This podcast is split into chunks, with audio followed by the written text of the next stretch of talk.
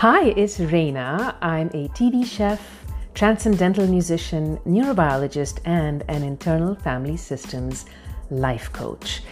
This is Creative Relationships, the intense queer love child of On Being inside the Actors Studio, Curb Your Enthusiasm, and The Muppet Show.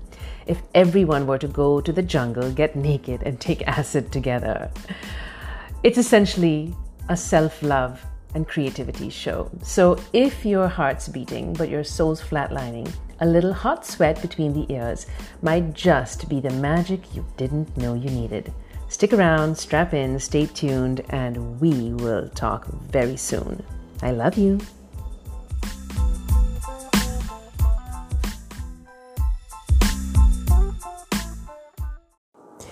Hi, it's Rayna, and this is Creative Relationships. Today I am unpacking some thoughts, freestyling, as I like to do, some thoughts around what it means to be in relationship. What does it mean to be in relationship or in a relationship? I like to use the terminology or the phrasing in relationship. It feels more active somehow rather than you as a passive doer being in a thing that you're not part of. But to be in relationship is to engage as a part of a larger system. So I'm thinking about what it means to be in relationship. And if you can hear me padding around my floor and sipping on my hot beverage, then it's because that's what I'm doing and that's how I think. So many of us may have absorbed very old, unconscious scripts, narratives about being in relationship that we're playing out. And where I say unconscious because we've bought into these things and there's a value judgment, there's a moral judgment, an old legacy judgment that often comes with breaking from or doing those scripts differently, rejecting those scripts.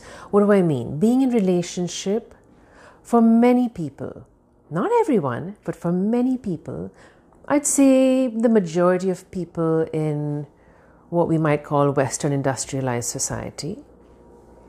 Being in relationship, being in a relationship means it is romantic. It involves one other person typically of the opposite gender. There are certain expectations of this person and of the relationship. For example, this person is meant to be monogamous, faithful. What does that mean? That they don't go having sex, physical sex, with somebody else. That's a typical narrative right? That deserves a lot of unpacking. That they should be with you forever, right? Till death do us part. That one or the other is obliged at some point to say certain words that mean certain things, to make certain kinds of commitments, to share a domestic arrangement together, to produce children together, either biologically or by other means and then to live domestically in the same walls with said partner and children for the rest of their lives in some kind of utopic harmony. I'm just here to say that's a bunch of bullshit. okay, that's harsh, but what I mean is that is only one very narrow definition. That's also very old and quite possibly, I will argue, it's outdated. There is so much more we can do and be with each other in this life at this point in the evolution of the world. So, what does it mean to be in relationship? We are always in relationship. We are in relationship with each other, with friends, with lovers, with partners in the moment, who may come and go, who may evolve, who get to evolve, who we don't necessarily need to own as property, and dictate the terms of their existence. We are in relationship with ourselves. I might have said that already. This is a very beautiful and deep relationship. And as we unpack this idea of what it means to be in relationship, you may also find there is some unconscious bias in you between being in a relationship with somebody else, usually one person, versus being in a relationship with multiple people, for example, in polyamorous relationships, uh, as opposed to being in a relationship with someone of the uh, same gender or a non traditional gender matching, right? There's some hierarchy versus being single, as we say. So examine very carefully. I want to question and surface any unconscious judgments you may have, any unconscious hierarchies you may have in your own mind about what is better and what is not as desirable. One of the most common is that being in a relationship is better than being single. And even this idea of single, being single, I can contest, but maybe that's for a different episode. So let's just look at this one aspect the idea that being in a relationship is better, inherently better somehow, than being single. Think about how that could be true in some cases. But more interestingly, I'm going to invite you to think about whether and when this could be untrue in some cases. And my challenge to you is this if you can find one instance in which it is better to be single than to be in a, for the sake of this example, in a, um, let's say, a traditional cis heteronormative monogamous marriage relationship. When is it better to be single than to be in a traditional cis heteronormative marriage relationship. Think see if you can think of one example. Okay, maybe it's like a worst case scenario. Your mind might go to a worst case scenario, right? Now, I want to invite you to bring that back and expand your thinking a little bit. What's another scenario in which it may not be great for someone to be in a traditional two person relationship. Does that scenario exist in your mind? I'll help you take it one step further. There is uh, often this idea that, say, someone was in a traditional relationship and uh, there were kids produced, right? So there are children. This is like a traditional, I don't know, storybook family kind of situation. And the marriage doesn't work out, the people evolve, they grow apart, they separate, they decide to go their separate ways. Part of this unconscious programming that we have is that this is inherently worse for the children.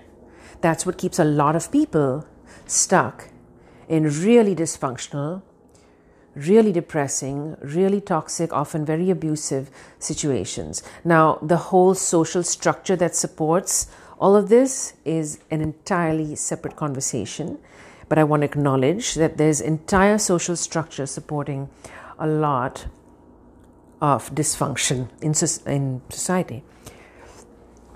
But that's not my point here. My point here is where you have some say and you can think about your own thoughts about staying in such situations all other things being equal. For example, let's assume you have the intelligence or the resilience or the capacity and the wherewithal to find your own means, or you can trust that you will figure it out to be on your own, or be with others. Maybe you move into a community home, right?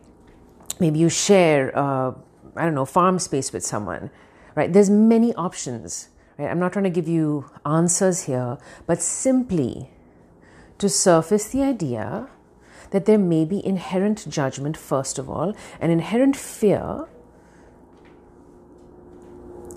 that somehow it is worse to be single than in a dysfunctional relationship. So I want you to just take that and just think about it. This is just the kernel of a thought. I'm inviting you to explore. What parts of you come up that are triggered by this? Right? Are there parts holding some fear about being alone, about dying alone, about growing old alone? Right? There may be some very dramatic scripts. I know because I've had them about what it means to be single and of a certain age, single and of a certain gender or certain economic status, or uh, single and I don't know, fill in the blanks, right? There's so much. I mean, we see it in the movies, there are songs written about it. Everyone is lovelorn and depressed and sad because they're single, and then, wow, they found the love of their life, their soulmate. Hollywood has supported a lot of these scripts, but they are simply they're not untrue, but they're not the only ones. This is what I'm this is my point. I'm not bashing traditional relationships. I'm inviting an expanded state of mind to allow permission for things beyond traditional monogamous partnered for life cis heteronormative relationships people get to grow apart people get to redefine and rewrite relationships i'm a great example i separated from my child's other parent three years ago now, as of this recording, under circumstances that seemed like we would never be able to be in the same, I don't know, same five block radius, even. Forget the same room. And today, just an hour ago, we're talking about travel plans, multiple travel plans together very collaboratively, very cooperatively.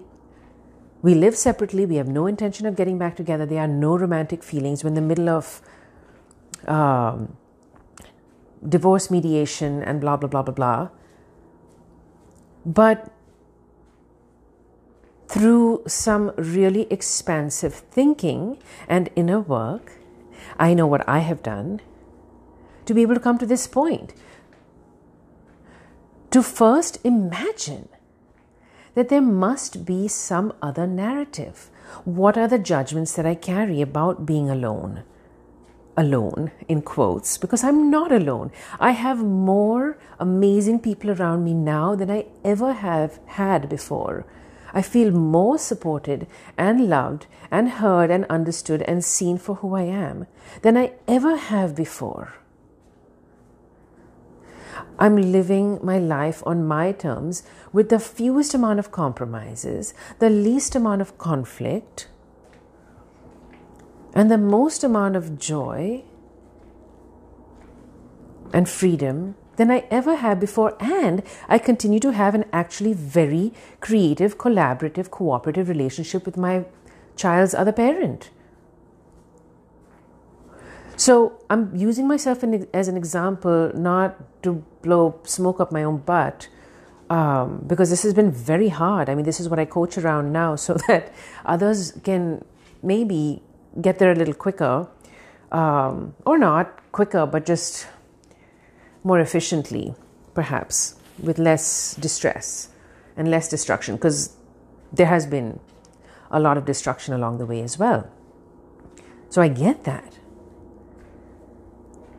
But I'm inviting you to simply examine what judgments you may be unconsciously holding about not being in a traditional relationship. Sexual needs can be fulfilled if they even need to be, which also I, I have a lot to say about that. Um, but I'll save that for also another episode. But think about the fact that you can, you know, people can have sex with other people but have and have no feelings for them. So that doesn't necessarily define a, a relationship. It's like someone you can easily like turn over and fuck, to be crude. So we have all these expectations of this person that lives with us, meets all our needs, pays half the bills or something like that, take care, takes care of the kids, cleans up the dishes, uh, you know, satisfies us in bed, and continues to tolerate us and we them. Vice versa. I know it's not easy either way. And then there's some big prize for staying together through thick and thin which might leave a lot of people very miserable. I mean, hats off to people who want it and do it. That's not what I'm talking about here. I'm talking about those who feel compelled and pressured by society to get into and stay in forever a relationship that is not working for them. Because there are unconscious thoughts about the alternatives being so much worse. I'm just trying to level the playing field. Think for a moment, they're exactly the same. The judgment has been brought by our inner judge part that has been trained by society, by our families, by our culture, by like by everything around us for generations. For a reason, it was useful at some point, right? Marriage was used as a political tool. Relationships were simply means of um, gaining property, land, resources, etc., producing uh, progeny, right? So there were many other reasons back in the day why it was worth staying together. Women typically did not have equal means, we still don't, uh, to getting to to work and resources and support and community in the same way. So there was there's an internal terror and an existential dread that lives within us for legacy. You know, this is legacies now, where that fear is very old. But the threat is no longer present in the way that it was before. So that's simply what I'm inviting you to in this episode just to examine what your biases are between being in a relationship and not. So I will leave it there. I will leave you to think about that and mull over it and see what comes up for you. Until next time, this is Rayna, and I invite you to create your most creative relationships in this lifetime and not the next. Lots of love.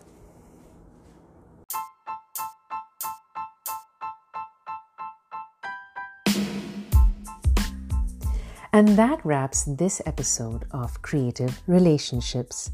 I'm so glad you're here.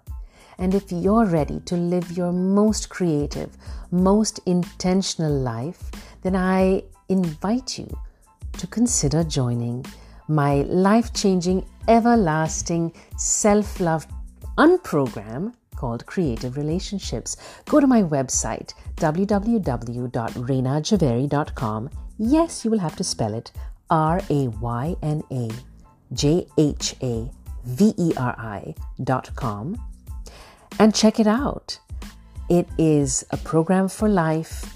You get my support, all my insight and community and we get to live your best life inwards, outwards, and into the universe together. I hope to see you there, and I love you already. Bye. Talk soon.